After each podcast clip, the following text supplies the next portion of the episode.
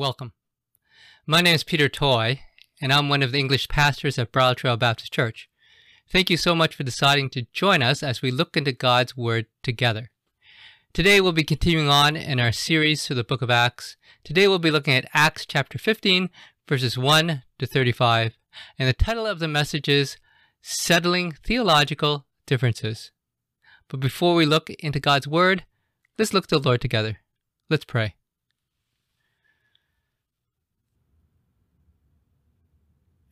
Father, thank you for the opportunity to be here today to listen to your word. Father, we need to hear your voice.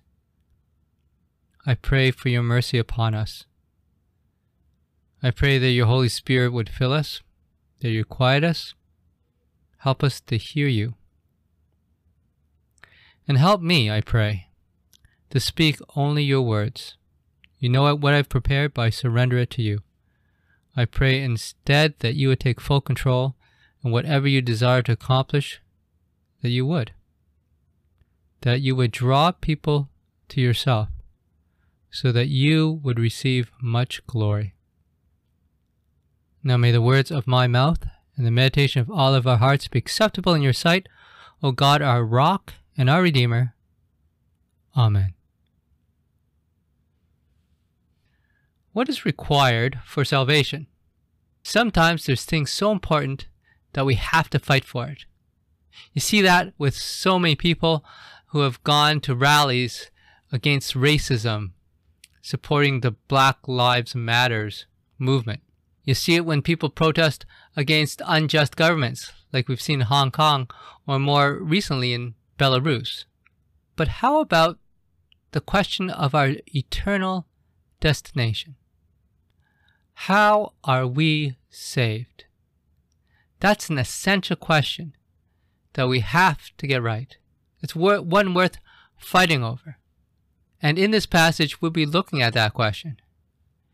And we'll also be looking at how the early church came to the process of discerning what was the right doctrine. So, this message has two main parts. The first part is this. Number one, the theological issue, and number two, the discernment process. Let's look at the first part, the theological issue. Take a look at Acts chapter 15, verse 1.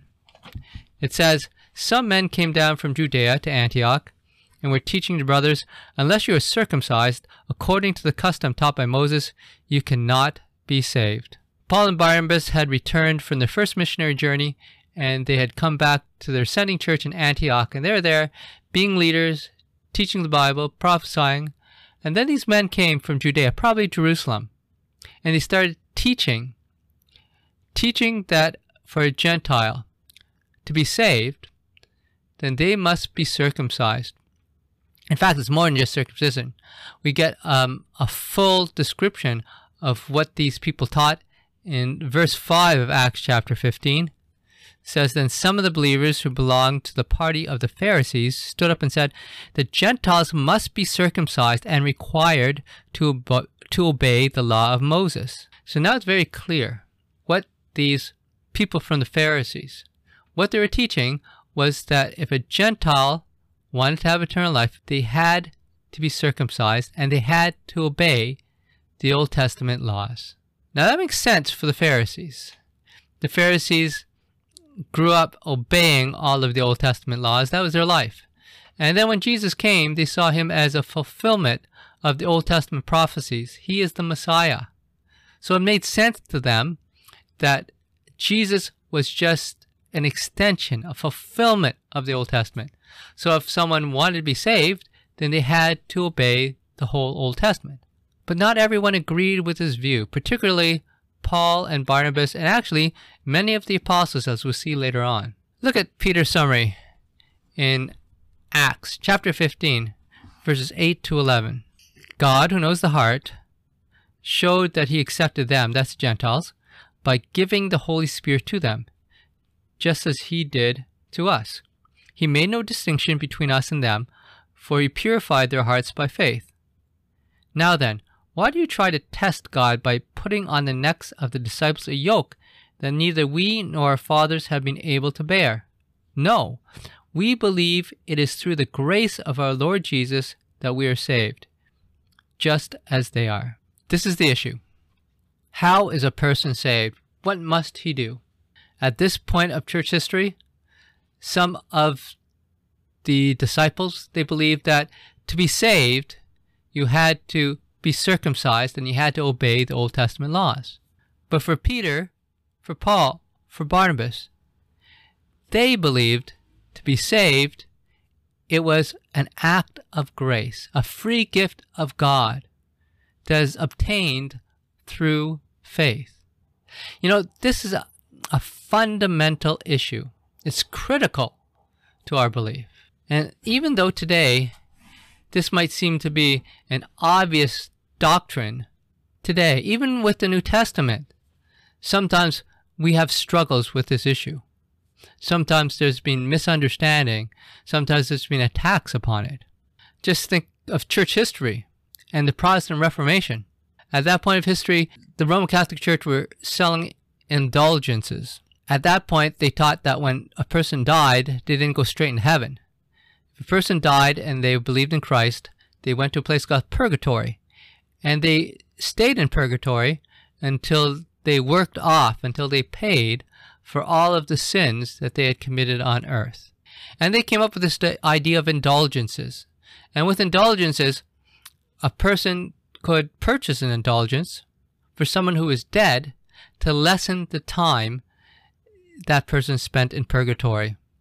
And during this time, the Roman Catholic Church are raising funds for a lot of things, but they're trying to build St. Peter's Basilica. That was one of their big projects. And they raised money by selling indulgences.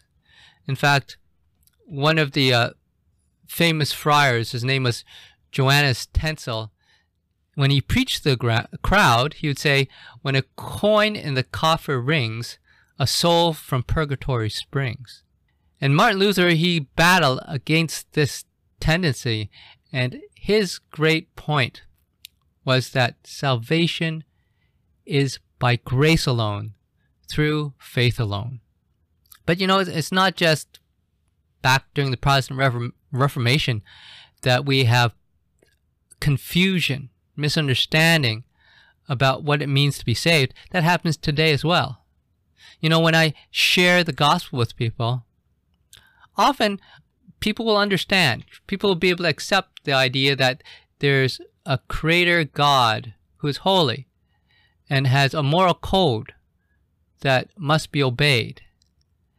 And just about everyone would say that they have fallen short of that moral code and they stand personally accountable. And many people will understand the idea that God loved us so much that he sent his son, Jesus Christ, to become a human being, to live a perfect life on earth, and then to die on the cross to pay the penalty for our sins. And many as well will understand the idea about Jesus rising again from the dead, and through that his victory opening the way to heaven. But what many people have a problem understanding is that the way that we obtain salvation is through a free gift of God. That all we need to do is receive the gift through faith, and then we can be forgiven and have a relationship with God.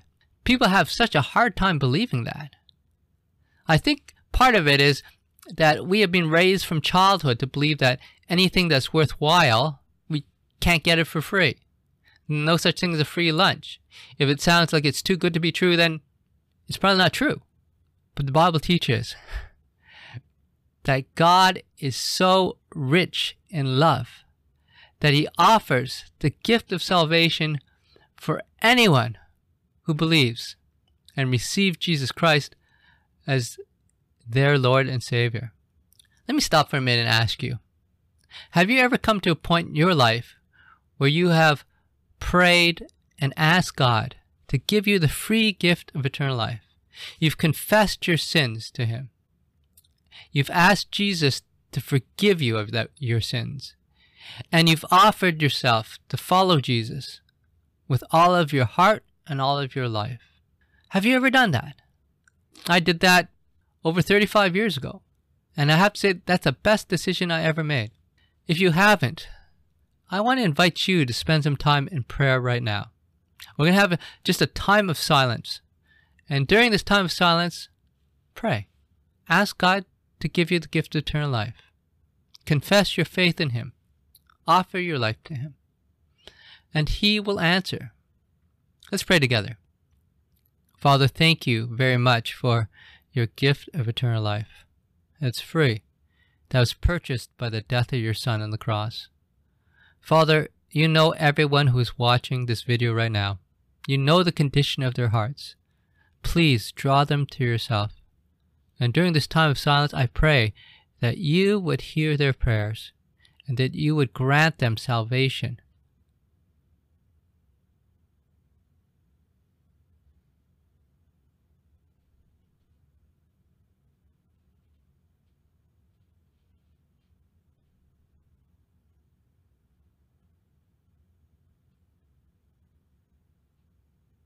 Father, thank you listening to our prayers and answering them. And I pray this in Christ's name. Amen. If you have prayed a prayer to receive Jesus Christ as your Lord and Savior, please contact me. Um, you can use one of the contact um, information in the description of this email. I'd, I'd love to get in touch with you and just tell you the next steps that you can take in your new life in the faith. Before we leave this, um, this first point, the theological issue, I want to talk about the fullness of salvation. In the Bible, salvation covers both our justification, our sanctification, and our glorification. Our justification is our beginning in our relationship with God. It's our conversion, where we receive Jesus Christ our Lord and Savior. Our sanctification is our life on earth as we grow to become like Christ, as we become transformed by the Spirit working in our lives. And our glorification is a stage where we, our human life, we die, but our spiritual life continues, and we are united with God forever. I think for many people, they understand that the first part, justification, is totally by grace, totally through faith alone.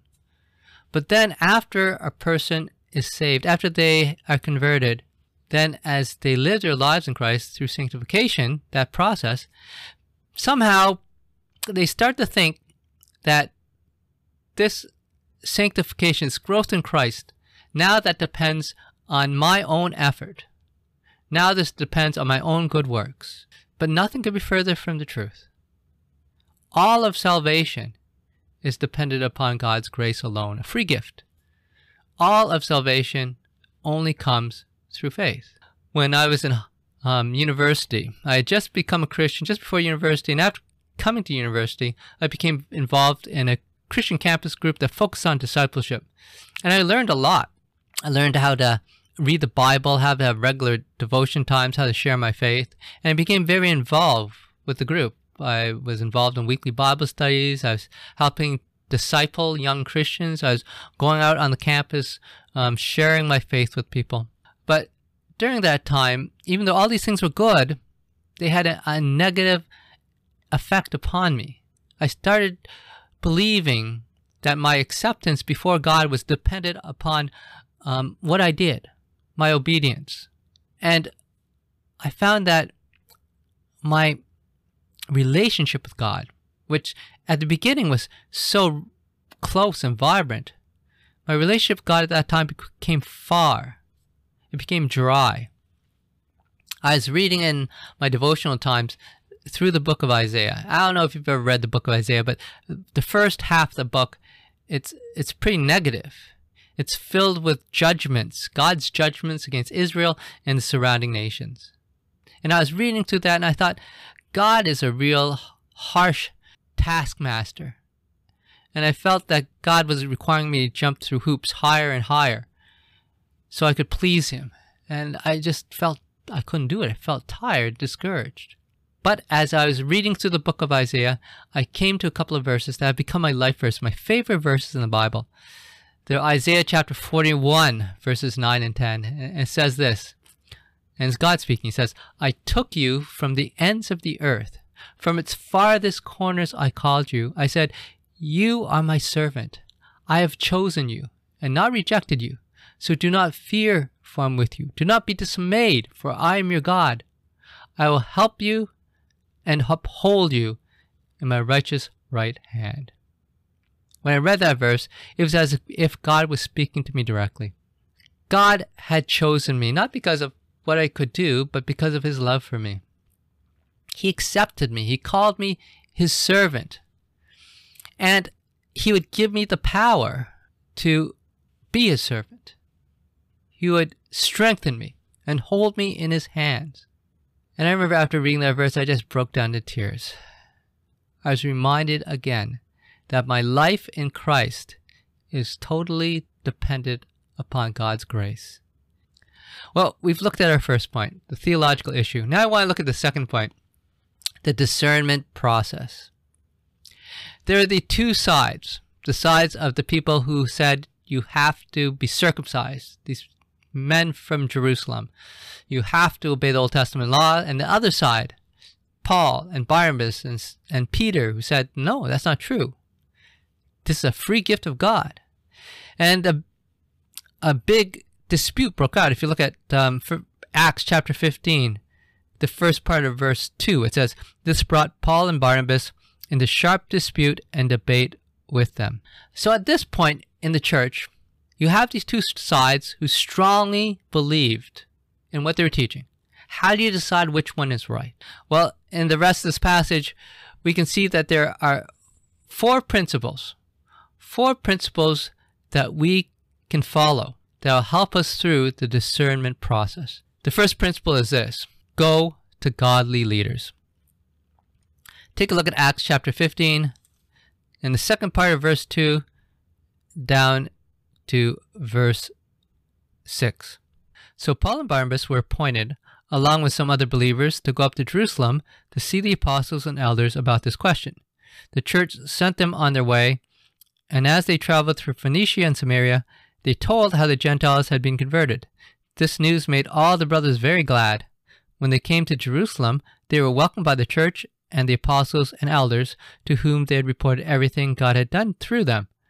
Then some of the believers who belonged to the party of the Pharisees stood up and said, The Gentiles must be circumcised and required to obey the law of Moses. The apostles and elders met to consider this question. The church in Antioch decided to send some representatives down to Jerusalem to meet with the apostles and the elders of the church of Jerusalem to give them this question and to get an answer. So, Paul and Barnabas, they're part of this contingent. They went down, they presented their experience, what happened in their ministry to the Gentiles. And then the Christian Jews, the Pharisees, they stood up and they presented their case. And then they left it for the apostles and the leaders, the elders of the church in Jerusalem to make the decision. You know, it's very, very helpful when we have a contentious issue to have godly leaders that we can turn to. But for this principle to be effective, then there's two things that need to be true. The first thing is church members must be willing to submit themselves under the authority of the church. It's obviously what happened in this story the church in Antioch submitted themselves to the authority of the church in Jerusalem. That's why they sent messengers all the way down to Jerusalem so that they can hear the decision from the apostles and elders from that church. You know, I think one major reason we have so many problems and divisions in our church today is that people are just unwilling to put themselves under the authority of others, particularly under the authorities of church leaders. But according to scriptures, that's exactly what we are called to do. Take a look at Hebrews chapter 13, verse 17. It says, Obey your leaders and submit to their authority. To keep watch over you as men who must give an account. Obey them so their work will be a joy, not a burden, for that would be of no advantage to you. We are called to submit ourselves under authority. A second component that has to be in place before this principle works is that there has to be a, the presence of godly leaders. Now, in the case in the book of Acts in the early church, the leaders were the apostles, people who had lived with Jesus, people who had walked with Jesus, who had heard him speak, had seen him act. They were people who had gone through persecution, who had suffered, who had been jailed, who, who had uh, faced death threats. And they were people who had learned to listen to the leading of the Spirit of God and to follow it. Those are the kind of leaders that we need today. People who have such a close relationship with Jesus Christ that it flavors all of their decisions. People who are willing to lay their life down and follow Jesus anywhere. And people who are, are skilled, who are practiced in listening to the Holy Spirit and following His leading. Now, I know what you're thinking. You're thinking probably the same thing as I am. Those people are hard to come by. But you know, the good news is that God can transform anyone to be a godly person. Whoever your leaders are, God can change their lives and make them into godly people. He can even make me into a godly people, into a godly person. That's why I covet your prayers. Please lift our leaders up. Please lift me up. I need your prayers. I need the Holy Spirit to work in me, to make me into a godly man. The first principle to discern God's will go to godly leaders. There's a second principle, though, and that is rely on our experience with God. Look at Acts chapter 15, verses 7 to 11. After much discussion, Peter got up and addressed them. Brothers, you know that some time ago God made a choice among you that the Gentiles might hear from my lips the message of the gospel and believe. God, who knows the heart, showed that he accepted them by giving the Holy Spirit to them, just as he did to us. He made no distinction between us and them, for he purified their hearts by faith. Now then, why do you try to test God by putting on the necks of the disciples a yoke that neither we nor our fathers have been able to bear? No, we believe it is through the grace of our Lord Jesus that we are saved, just as they are. Peter, the de facto leader of the church, he's the first to speak. And it's interesting what he says. He points to his own experience, he points to his experience with Cornelius. We looked at that a few weeks ago in Acts chapter 10. At that time, Peter had a vision and Peter had a call that totally transformed his attitude towards Gentiles. Before that, like any other Jew, he thought the Gentiles were people who were cursed by God, um, heathen who were overlooked. But God changed his mind. He changed his mind through a vision. And if you remember the vision, there was a sheet that was lowered down from heaven and was filled with all kinds of unclean animals and a voice told Peter to get up and eat. It happened three times. And then a call. Peter heard the Holy Spirit tell him to go down and to accompany the men who came to his door from Cornelius and go to Cornelius's house and to preach the gospel to him and his family and his friends. But the biggest transformation that took place was when Peter experienced what happened after he shared the gospel.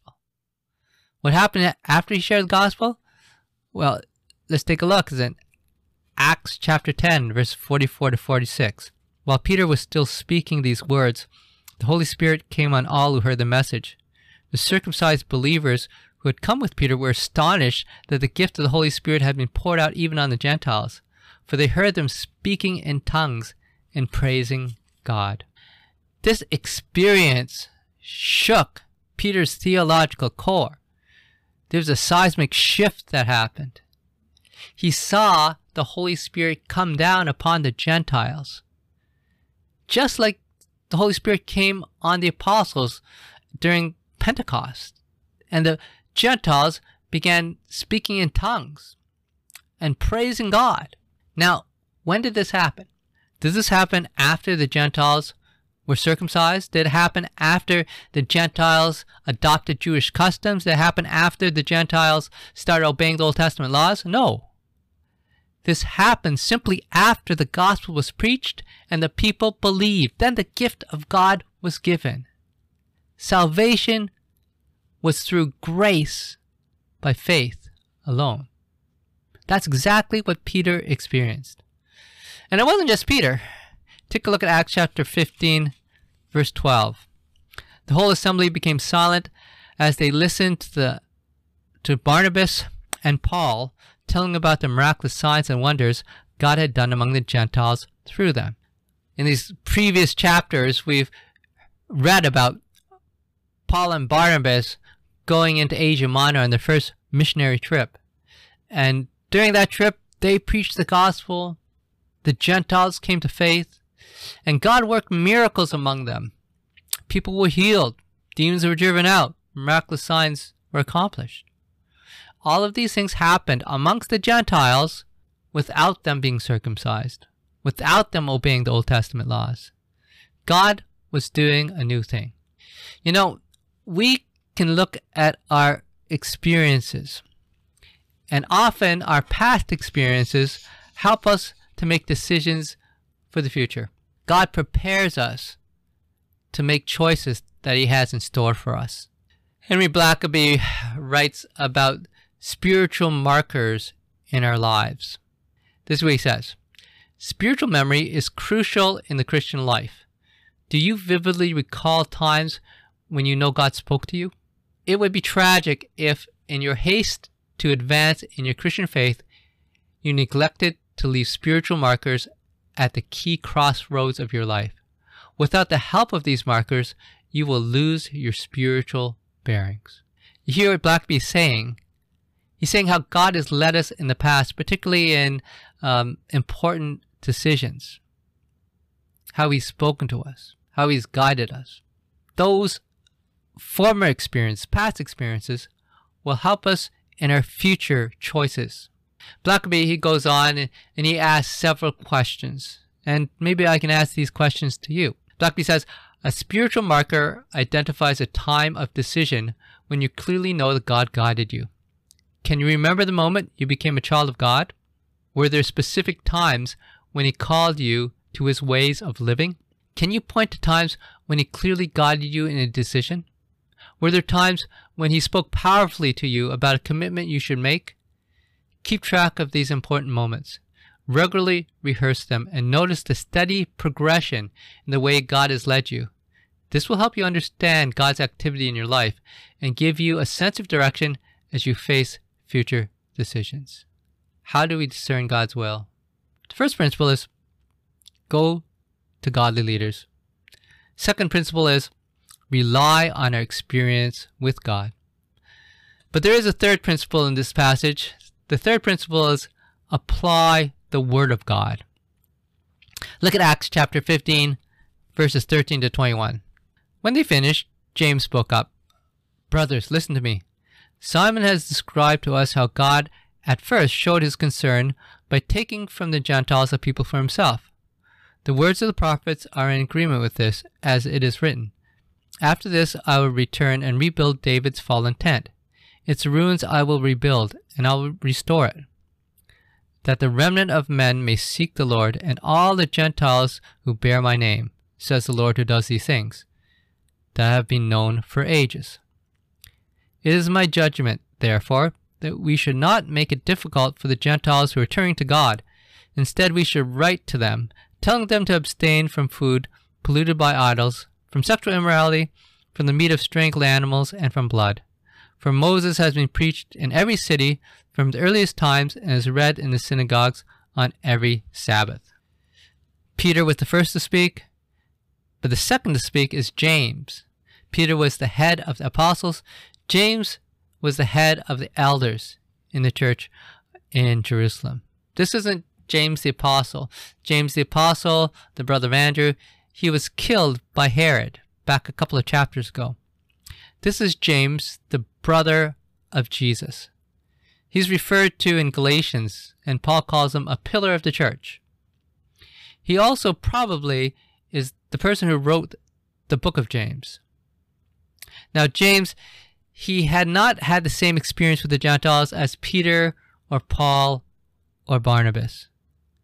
But what he did have is he had an understanding of the Word of God, and he was able to apply the Word of God to this situation. And he quotes from Amos chapter 9, verses 11 to 12. You know, it, it's essential to apply Scripture whenever we have to make a decision. But we have to apply it correctly.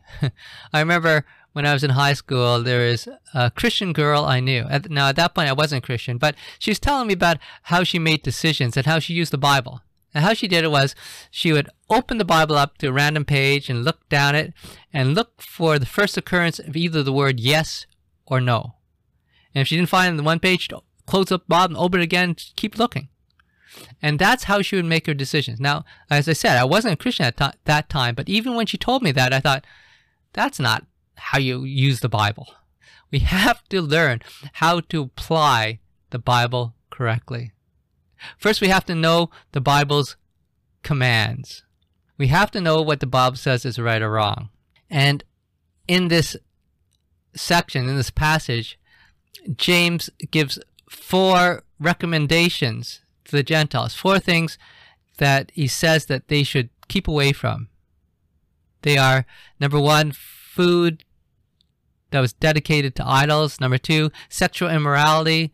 Number three, meat from strangled animals. And number four, from blood.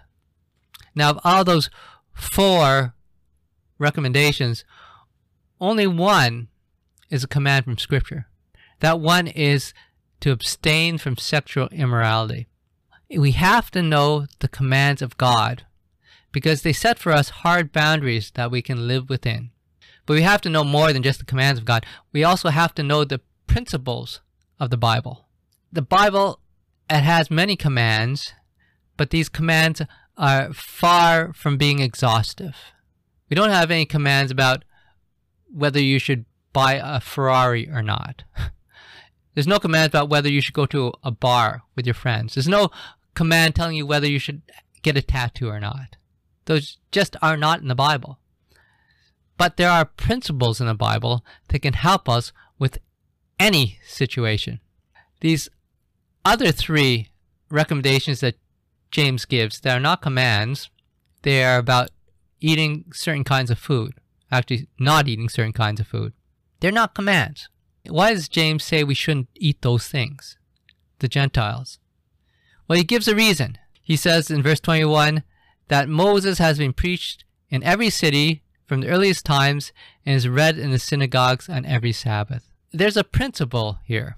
And the principle is that our actions, they just don't affect us. They also affect other people.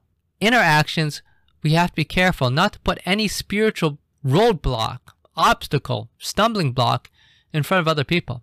And see, if the Jews saw Christians eating food sacrificed to idols or meat from strangled animals or eating blood, drinking blood, then they would be totally disgusted. They'd be turned off from Christianity and never think that that would be something that they would want to do.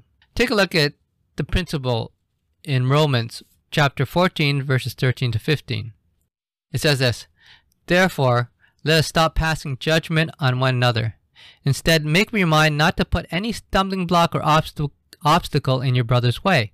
As one who is in the Lord Jesus, I am fully convinced that no food is unclean in itself, but if anyone regards something as unclean, then for him it is unclean. If your brother is distressed because of what you eat, you are no longer acting in love. Do not, by your eating, destroy your brother for whom Christ died. We have to know the principles of Scripture. That will help us to discern what's right. But not only do we have to know the commands of scriptures, not only do we have to know the principles of scripture, but we have to be skilled in hearing the voice of God through the scriptures. You see that with James. James quotes from the book of Amos. This is actually found in Amos chapter 9, verse 11 and 12. Now, if you read through the book of Amos, well, first of all, you got to find the book of Amos. Amos is a, a small book of one of the minor prophets in the Old Testament. But if you read through the book of Amos, this is the only verse where Amos talks about the Gentiles. He talks about the, the nations who bear God's name. And James chooses to use this verse as kind of a proof text to show that the Gentiles were prophesied to be part of God's kingdom. Why did James choose this obscure verse? Well, I think it's because the Holy Spirit worked in James' heart and told him to use this passage. To discern what is right, the Word of God is essential, but we have to learn how to apply the Word of God. That means we have to learn to put ourselves under the Word of God so we can meditate upon it, listen to it, and then hear God speak through it. During um, my year away on study leave, one of the most helpful things that I think that came out of it for me personally was learning how to place myself under the Word of God, to be attentive through the Word of God to hear the voice of God. And there are different techniques, different spiritual disciplines that I was introduced to. Um, a couple of them are Lectio Divina and Gospel Contemplation.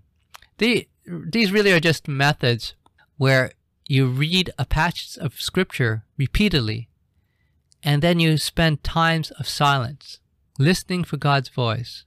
And really, what these techniques do is they just slow down your reading of the Bible and they allow space for God to work in you. If you're interested in finding out more about these these ways of reading the Bible in a contemplative way, um, I'll include links describing them in the description of this video. Well, we've looked at three principles of discerning God's will. Number one, go to godly leaders. Number two, rely on our experience with God. Number three, apply the Word of God. But it's a fourth one. Listen to the Spirit of God. Take a look at verses 22 to 35 of Acts chapter 15. Then the apostles and elders with the whole church decided to choose some of their own men and send them to Antioch with Paul and Barnabas.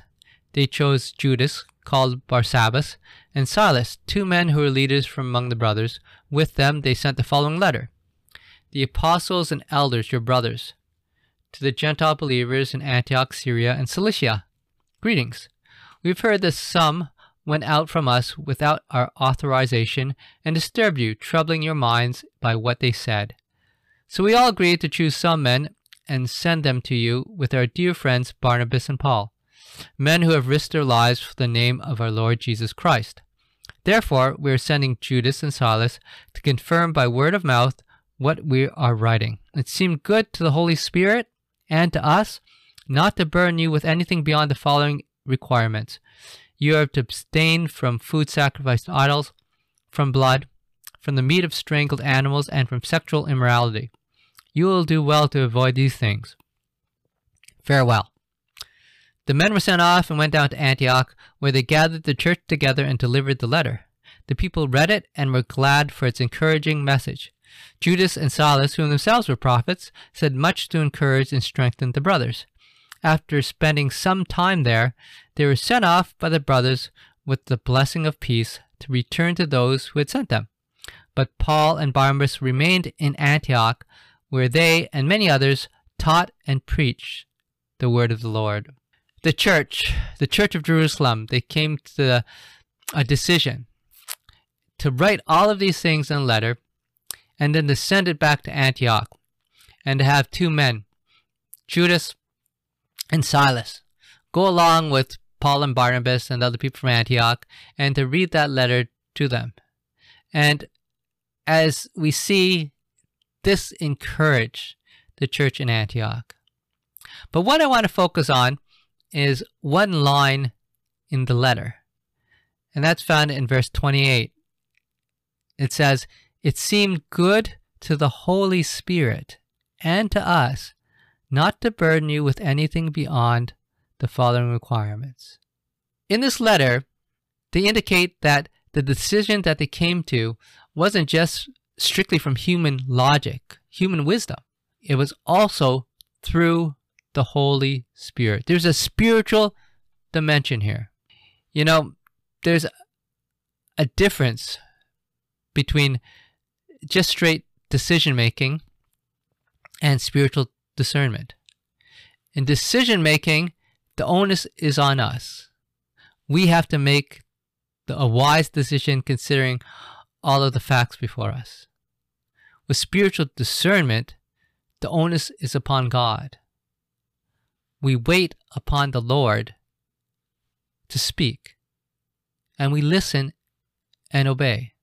Listen to what um, Henry Nouwen writes as he talks about the difference between discernment and decision making. Christian discernment is not the same as decision making. Reaching a decision can be straightforward. We consider our goals and options. Maybe we list the pros and cons of each possible choice, and then we choose the action that meets our goal most effectively. Discernment, on the other hand, is about listening and responding to that place within us where our deepest desires align with God's desires. As discerning people, we sift through our impulses, motives, and options to discover which ones lead us closer to divine love and compassion for ourselves and other people, and which ones lead us further away. When we spend time in spiritual discernment, yes, we take into account all the things that we need to do to make a good decision, but we also turn to God and we wait upon Him to show us. You know, if we do not practice spiritual discernment, if we only practice decision making, then we will limit God. Think about Moses and the Israelites at the Red Sea, or of um, Joshua marching around the city of Jericho until the walls fell down, or Elijah confronting the 450 priests of Baal by himself, or even Jesus dying on the cross. Now, any of those people, if they only use a process of decision making to decide what they should do, would any of them have done what they did? No, I don't think so. None of that stuff, none of their decisions made sense. In fact, they, they sounded absolutely foolish, but they didn't restrict their choice through only decision making. They listened to the voice of God. And when God told them to cross the Red Sea, when God told them to march around the city of Jericho, when God told him to confront the prophets, when God told him to die on the cross, then miracles happened. What do you think about our church? Or maybe I can ask you, what do you think about yourself? Do you mostly make decisions? Or do you practice spiritual discernment? If we want to really see God work, if we want to see God work in our lives, when if we really want to see God work in the church, then we have to become people skilled in discerning God's voice. And what that means is we have to be people who pray and listen and wait. Now, this passage, it doesn't mention that the church leaders in Jerusalem, that they prayed about this issue. But I can't imagine that they, they would do anything else. How else can you hear the voice of God? How can else can you discern the movement of the Holy Spirit? It's only through prayer. It's only through our quieting ourselves and surrendering ourselves to God that we can discern his still small voice. Do you have a decision that you're facing? Do you have an issue in your life that you don't know what to do? Why don't you ask God? And then wait and listen. That's what we're going to do right now. We're coming to the end of our message, but I want to spend some time in prayer. And during this time of prayer, if you have a question, if you have an issue of discernment, a decision that you need to make, this is a time when you can offer it to God and then wait for an answer. Let's do that. Let's pray together. Father, I thank you that you are a God who cares about us so much. You love us. You've shown that to us in the past. And Father, we trust you for the future. Lord, you know the questions that we have in our hearts. You know the decisions that we need to make. Lord, listen right now as we offer our questions, our decisions, our choices up to you.